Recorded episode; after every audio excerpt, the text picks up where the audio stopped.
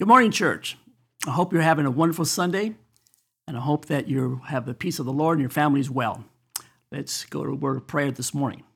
Father God, we thank you, God, for who you are. We thank you, Lord, for your strength, who fully understands our frailties and fears that we face in our daily lives.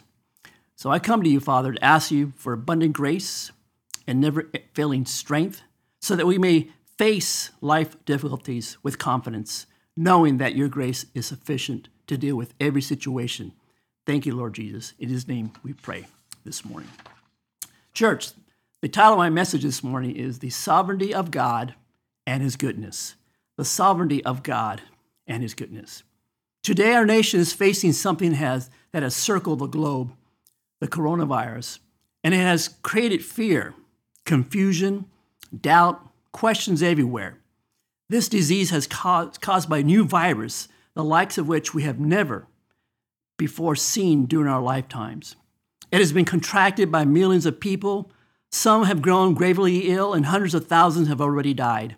Governments all over the world have responded by restricting our travel time and imposing quarantines to limit human contact to slow down the contagion. Businesses, governmental agencies, and churches have embraced new technologies and implemented digital connections to avoid flesh and blood interaction. See, we don't know the final outcome of this, not just the physical outcome of the illness itself, but the implications that have hit everyone from an economic standpoint. Experts scramble to find effective means to treat the illness and looking for ways to anticipate the spread of the infection. All the implications of this is very frightening to people because it's taking life. It's taking life out of their control. So when private or public calamity hits, it's always cause for faith as a Christian. Confidence, trust in God, despite our fears, our anxiety, our stress. In the book of Matthew records that Jesus' disciples faced a test of their own, their faith and on the Sea of Galilee. As they sailed him across the lake, a violent storm came up, threatening to swamp the boat. They were amazed to discover their Lord fast asleep in the midst of this storm. So they shook him and tried to wake him up. Save us, Lord, we are perishing. That's a pretty normal re- reaction on impending disasters. We've all been there in the middle of our own private or public crises. We cry out in fear, at least inwardly. Lord, don't you care if we perish? How about saving us now? Save us. You see, Jesus did still the storm, rescuing the boatmen. But before he did that, he gently scolded them and said, Why are you afraid, O you of little faith? A few chapters later, we read of a similar incident on, on the sea. But this time, Peter is the one in trouble. In the middle of a stormy nightmare, uh, nighttime crossing that is, the disciples were frightened when they spotted this ghostly figure walking towards their boat on the wind tossed waves. But then they heard this familiar voice, and it said, Take heart, heart, it is I, do not be afraid. And of course, true to form, Peter was impetuously challenging Jesus Lord, if it's you, command me to come to you on the water. From Christ's invitation, Peter took that one step and then another on the waves. And then all of a sudden, he started walking on the water. But when he saw the mighty wind, he began to sink and cry out in alarm for Jesus. Jesus stretched out his hand and pulled him out of the water. And he said, Oh, you of little faith, why did you doubt? Peter doubted. Peter doubted for the same reason you and I doubt when we're faced with uncertainty and distress. We wonder what's going to become of us. Sometimes our fears are, can be overwhelming. We're fearful in the face of tragedy and the unknown because we never passed this way before. You see, church, fear is a perfectly normal response to these situations. And truth be told, our faith isn't as strong as it could be. Like the disciples in the middle of the storm, and like Peter sinking in the waves.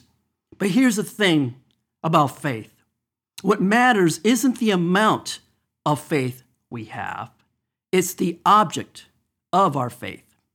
The Lord, the Lord in whom we trust, is what matters. When we call out to Him, even in fear or doubt, He's there to hear and to save. Though it's true that His remedy may not match our expectations. Think of Peter on the waves. You see, Peter's faith may have been small, but he had a great and mighty Lord. His faith may have been weak, but the hand of Jesus was strong to save. He will save you too. No matter how small your faith, you can count on Him to hear your anguish, your cry, and answer in His own time and way. This morning, church, we'll be looking at the goodness and sovereignty of God.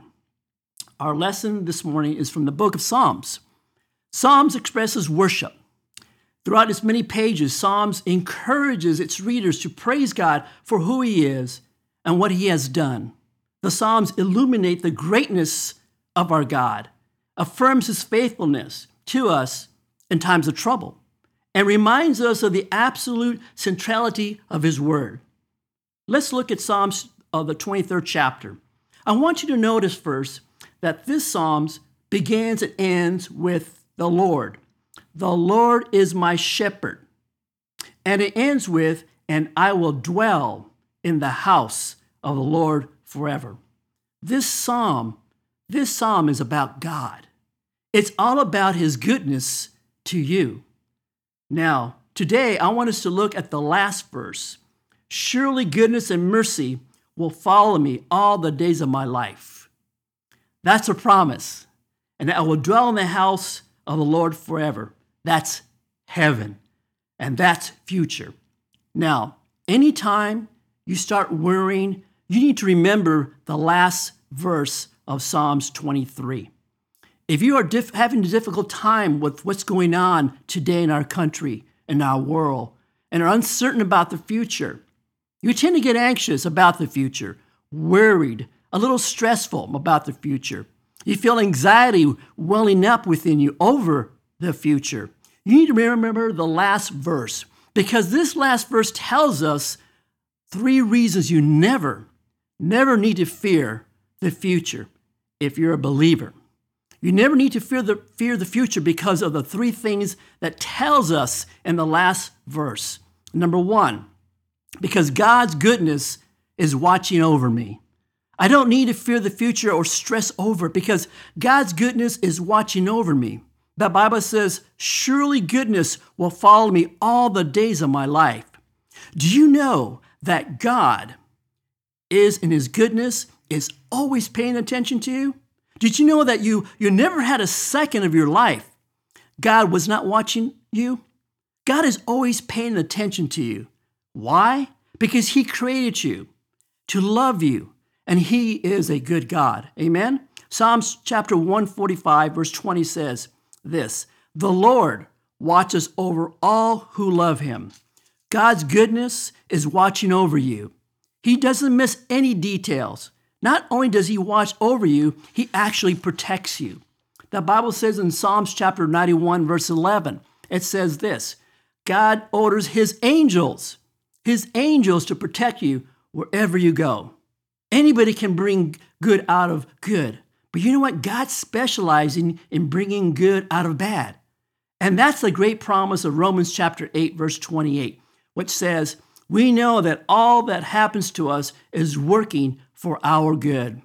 It doesn't say it's all good, it says it's working for our good. If this is a promise, if we love God and are fitting into his plans. All things do not work together for good for everybody. If you're going in the opposite direction of God, if you're ignoring God's plan for your life, if you're not trying to live in God's love, all things are not working for good. They're all working for bad in your life. But this is a promise to those who love God, for those who really want to go God's way, who want to follow God's purpose. He says, okay, if you really want my will in your life, even the bad things that happen to you, I will bring good even out of that. Now, the second reason that you never need to fear the future, no matter what's happening. First, because God's goodness is watching over me. And the second reason is this because God's grace is working in me. God's grace is working in me. One of the best known definition of grace is only three words. God's unmerited favor. A.W. Tozer expanded that and says, Grace is the good pleasure of God that inclines him to bestow benefits of the undeserving. God's grace is working in me while goodness is working around me, and it's watching out for me. God's grace is working in me at that moment. Grace. Grace is not a dormant or abstract quality, but a dynamic, active, working principle. The grace of God has appeared, bringing salvation and instruction. Titus chapter 2, verse 11 and 12. It is not some kind of heavenly blessing that lies idle until we appropriate it. Grace is God's sovereign initiative to sinners. Ephesians chapter 1, verse 5 and 6. The Bible says, surely not just goodness, but mercy. Mercy will follow me all the days of my life. Mercy is grace in action. That's what it is when I say God's grace is working in me. I'm talking about His mercy. It's grace in action. Isaiah chapter 60, verse 10. Chapter 60, verse 10 says this I will have mercy on you through my grace. When God says grace, goodness, and mercy are going to follow you all the days of your life, what's the difference between God's goodness and God's mercy? In the first place, God's goodness is when God gives me what I don't deserve. What I don't deserve. That's goodness. God's goodness. That's His grace. I don't deserve all the blessings I have in life, and you don't either. The air you just breathe, did you deserve that? The fact that your heart just took a beat, do you deserve that? Most of the things in your life are simple, gracious gifts. And everyone you have in your life, everything you have is from God. Grace, church. Grace is when God gives me what I don't deserve. Grace is not a one time event in the Christian experience. No. See, we stand in grace. Romans 5, verse 2. The entire Christian life is driven and empowered by grace. It is God, it is good for the heart to be strengthened by grace, not by foods. Hebrews chapter 13, verse 9. Peter said, We should grow in the grace and knowledge of our Lord and Savior, Jesus Christ. 2 Peter chapter 3, verse 18. Question What's mercy? Mercy is when God doesn't give me what I deserve. All the stuff, all the ways I've been mean, I've been wrong, I've sinned, I've failed, I've made mistakes, I've been self centered, I deserve punishment for that. I deserve discipline for that retribution for that. If God gave you everything you deserved, if He gave you everything you deserve, you wouldn't take your next breath. Grace and mercy, or goodness and mercy. God gives me what I don't deserve. Mercy. God doesn't give me what I do deserve. Don't deserve, that is. He says both of these are going to follow me. They are going to follow me because God is a good God and I can expect both his provision and his pardon. Question Why do you need mercy this morning? Why do I need mercy this morning? Because we're all imperfect. We all make mistakes. We all sin. We're all in a broken world. We don't always do the right thing, and we even know that when we don't always do the right thing. I need forgiveness all the time. You need forgiveness all the time. Forgiveness.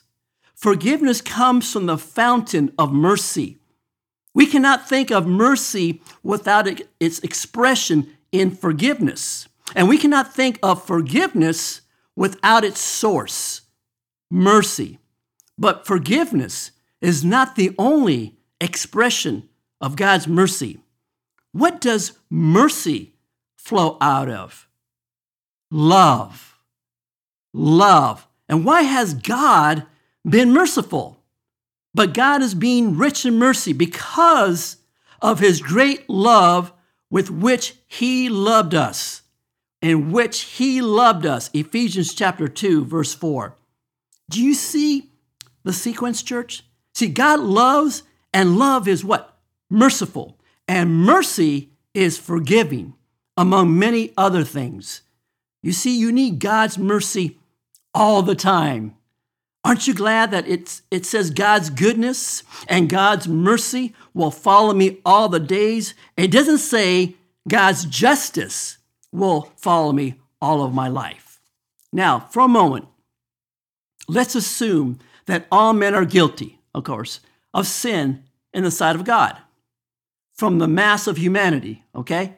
God sovereignly decides to give mercy to some of them. What do the rest get? They get justice.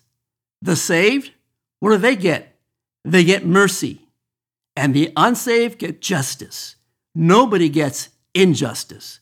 God doesn't follow you with his justice. Did you hear what I just said? He doesn't follow you with his justice. He follows you with what? He follows you with his mercy. Why? Because he is a good God. Psalms 103. Psalms 103 lists a number of ways that shows his mercy. Here's what it says in Psalms 103, verses 2 to 13 I will not forget the glorious things that God does for me. He forgives. He forgives all my sins. He heals me. He ransoms me from hell. That's mercy. His grace. His grace grants us a way into heaven. That's grace. He surrounds me with loving kindness. That's mercy. He fills my life with good things. Grace brings blessing. He is merciful and tender towards those who don't deserve it. Church, what is that? That's mercy. He's slow to angry, to anger that is. And you know what? I'm glad for that. And that's called what? That's mercy. He never bears a grudge. Aren't you glad for that one? Now, because God's mercy is following you every day of your life, it means you can come to God with any problem, any screw up, any mess up, any fault, any failure, anything. You know why? Because God has a 24 hour drop in service. Because His mercy is constantly what? Following you. There's never a moment He's not showing mercy to you. You can always come to Him, no matter what you're going through. That takes away what? Your fear, your stress, your anxiety. The Bible says this in Hebrews chapter 4, verse 16. We can come. We can come before God's throne. This is, the, this is talking about prayer, uh, where we can receive mercy and grace, mercy and goodness to help us when we need it.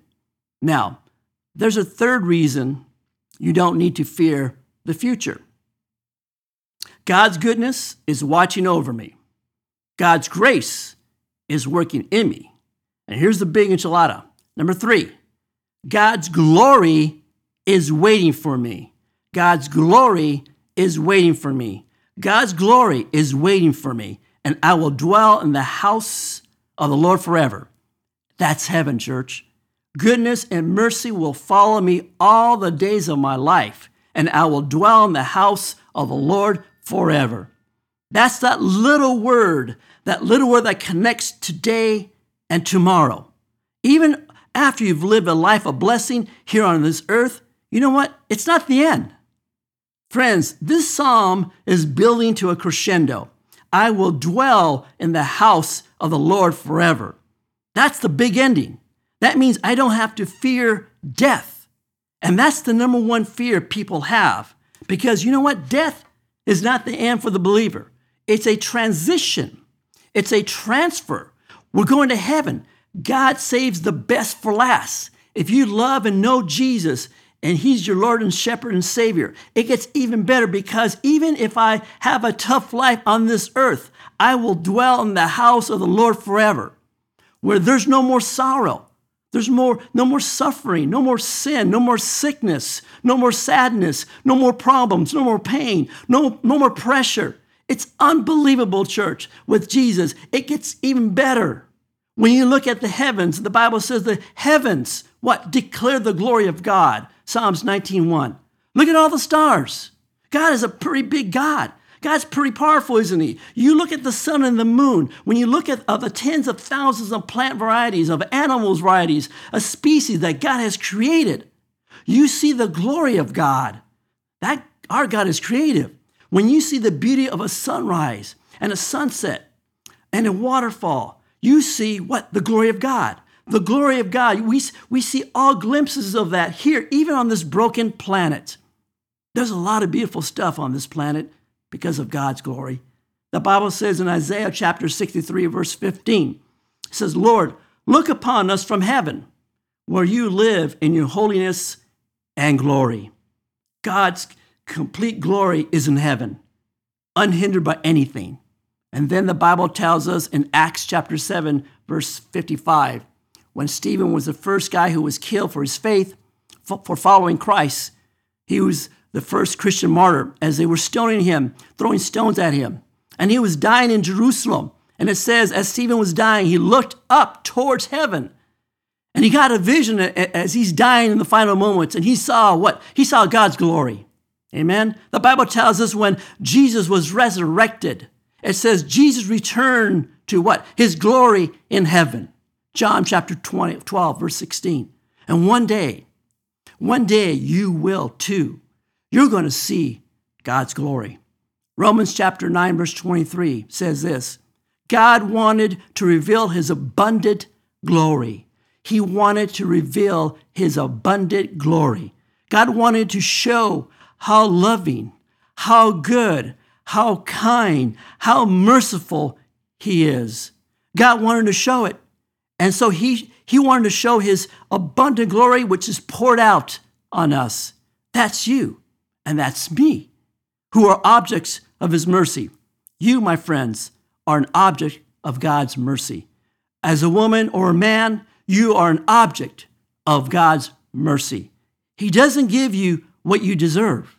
God wanted to reveal his abundant glory, which poured out on us, who are the objects of his mercy and whom he has prepared in advance. He's prepared you in advance. He's already prepared this, okay? This is talking about you, whom he had prepared in advance to receive his glory. What I just shared with you are the antidotes to your three greatest fears. Church, if you understand them, if you fully grasp what has been taught this morning, you will be fearless. You will have a new level of confidence in your life you certainly won't be anxious, stressed out about the future because what? God's goodness and grace and glory are all involved in your future. Now, as I mentioned in the beginning of our message, we're facing a worldwide pandemic, the likes of which we have never seen before in our lifetimes. We have seen marches on the streets for justice and a call for change. Businesses are slowly opening up and closing worst case, some of them are shutting for good. There's unemployment. Our economy is fragile. As a new school year approaches, schools have to create a new environment of teaching and learning, while some parents are fearful of sending their children to school. With the presidential election on the horizon, we see that no matter, matter what side of the political side of the coin you may be, we're all in this together, some way or another you know what? It is a very difficult time, challenging time in our country's history as well in the world. The coronavirus is called because it's visible, visibly resembles a crown. In Latin, it's corona. A crown is a symbol of power and authority. And certainly this virus has power over us humans. It is invisible to the naked eye, yet just think about what it has forced many millions and billions of us to do and not to do.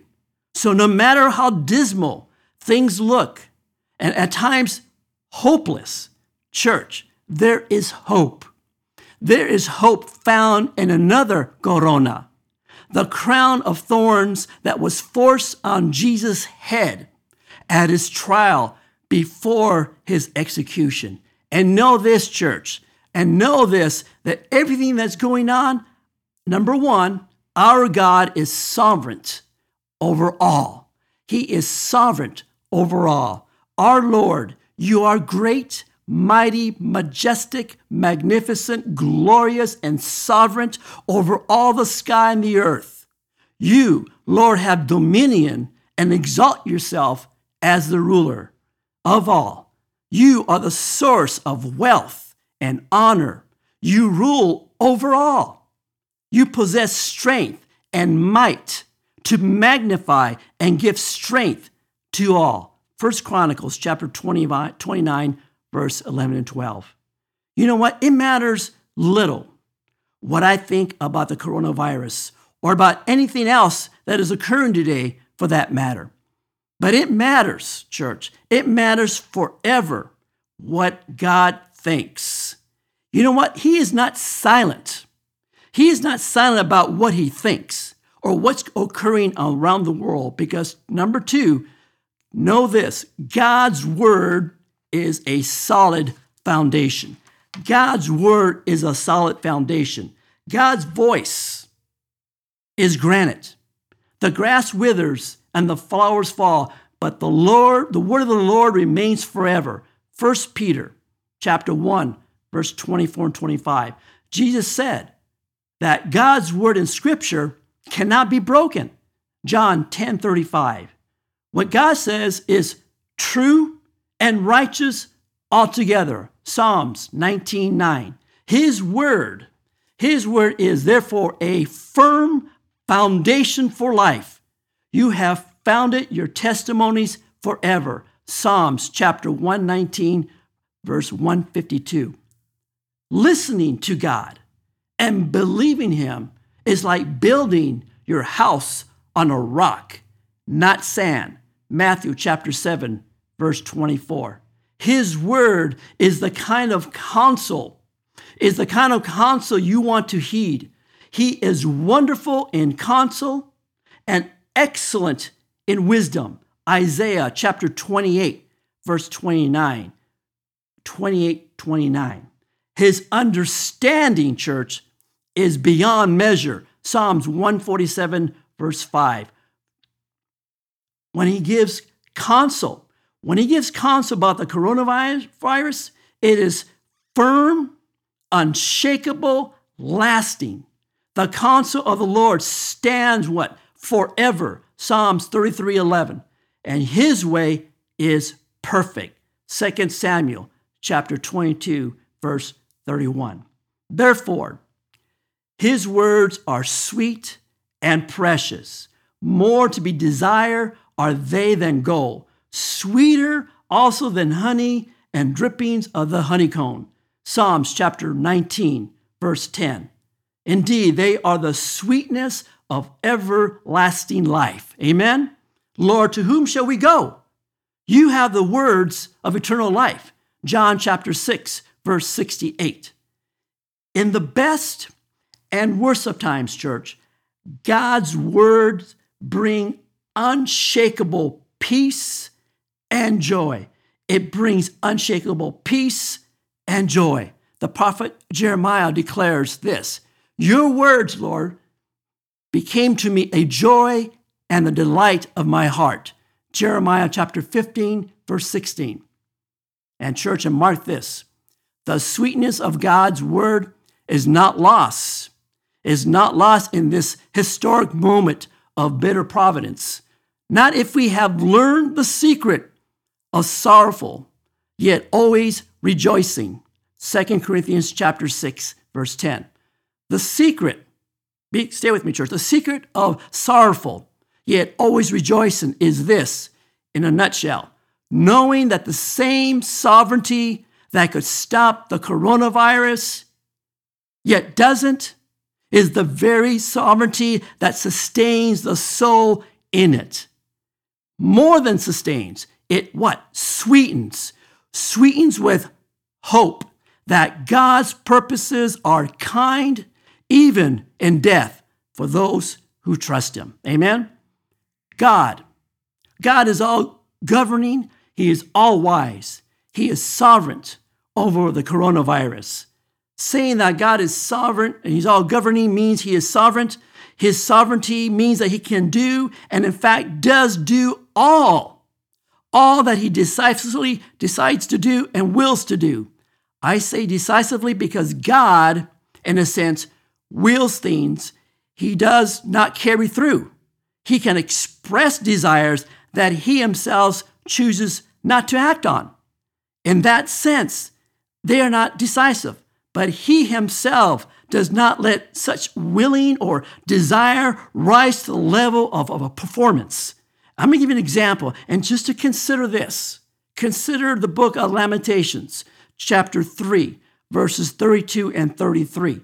Chapter 3, 32, 33 of Lamentations. And it says this Though he cause grief, he will have compassion according to the abundance of his steadfast love. For he does not afflict from his heart or grieve the children of men. He does not grieve us, church, but not from his heart. Excuse me, he does grieve us, but not from his heart. And I take it that to mean that there are aspects, parts of his character, his heart, that incline away from grieving us.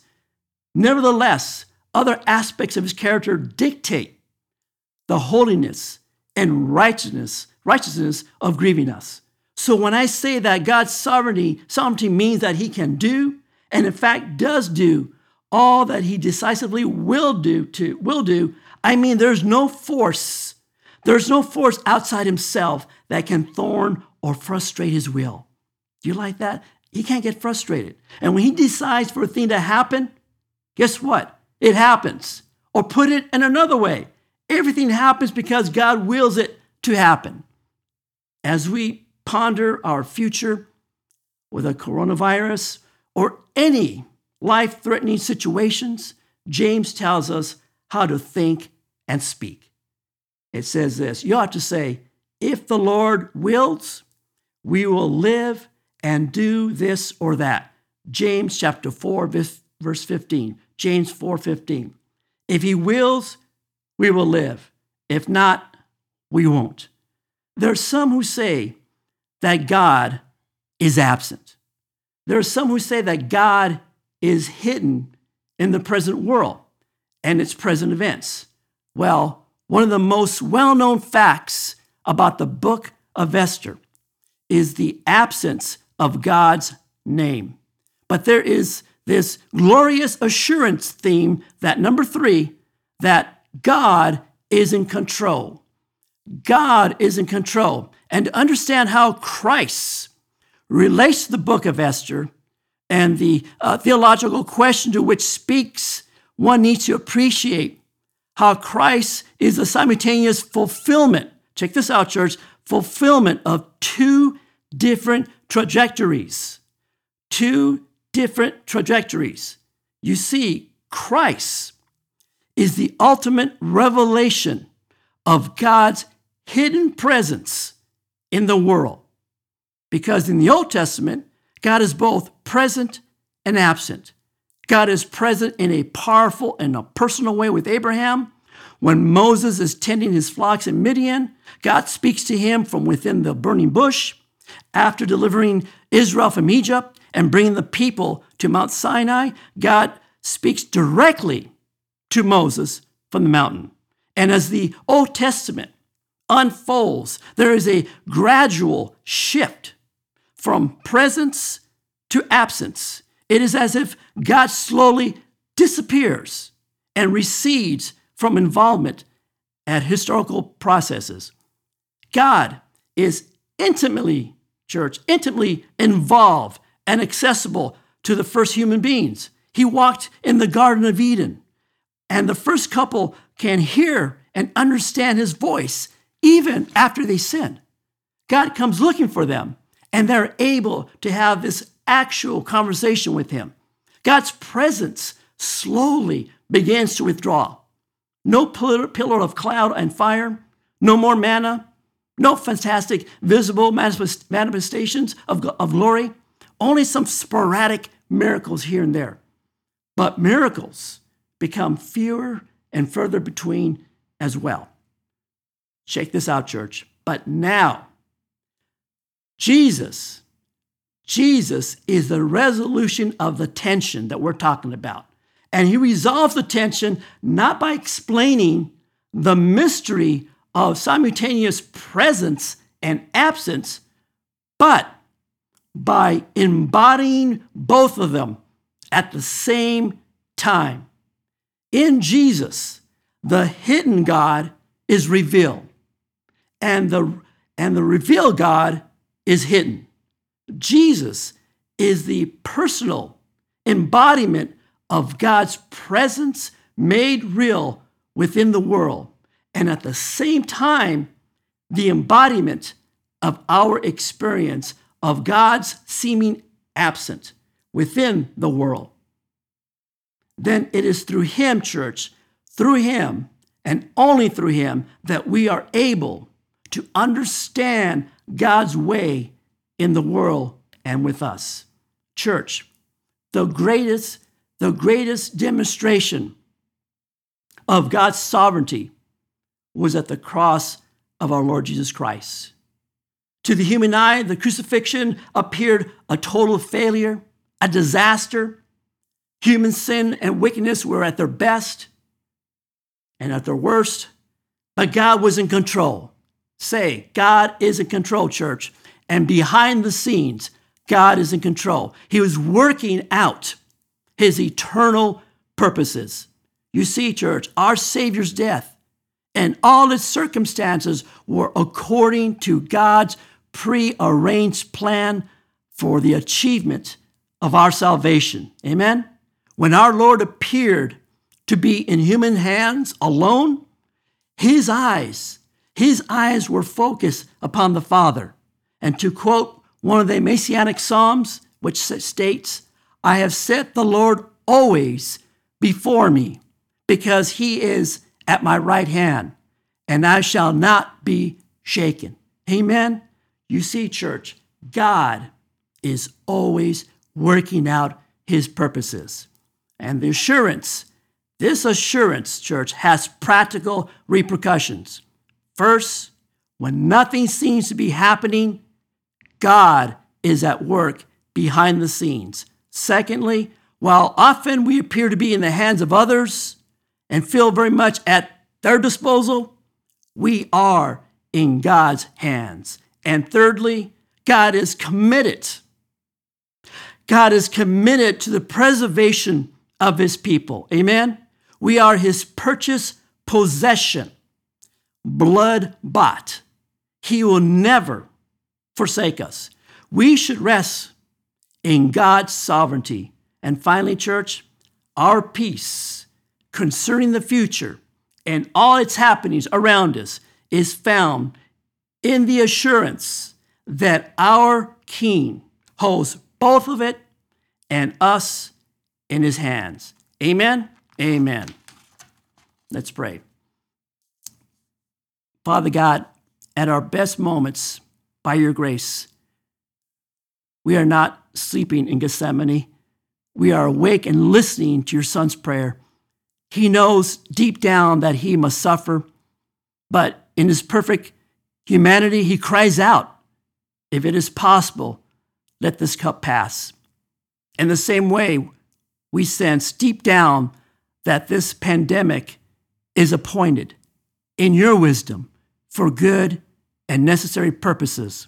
We too must suffer your son was innocent. We are not. Yet, with him, in our less than perfect humanity, we too cry out, If it be possible, let this cup pass. Do quickly, O Lord. The painful, just, and merciful, merciful work you have resolved to do, Lord. Do not linger in judgment Do not delay in your compassion. Remember the poor, O Lord, according to your mercy. Do not forget the cry of the afflicted. Grant recovery, Lord, from this. Grant a cure. Deliver us, your poor, helpless creatures, from these sorrows. In Jesus' name we pray. Amen. God bless you and go in peace.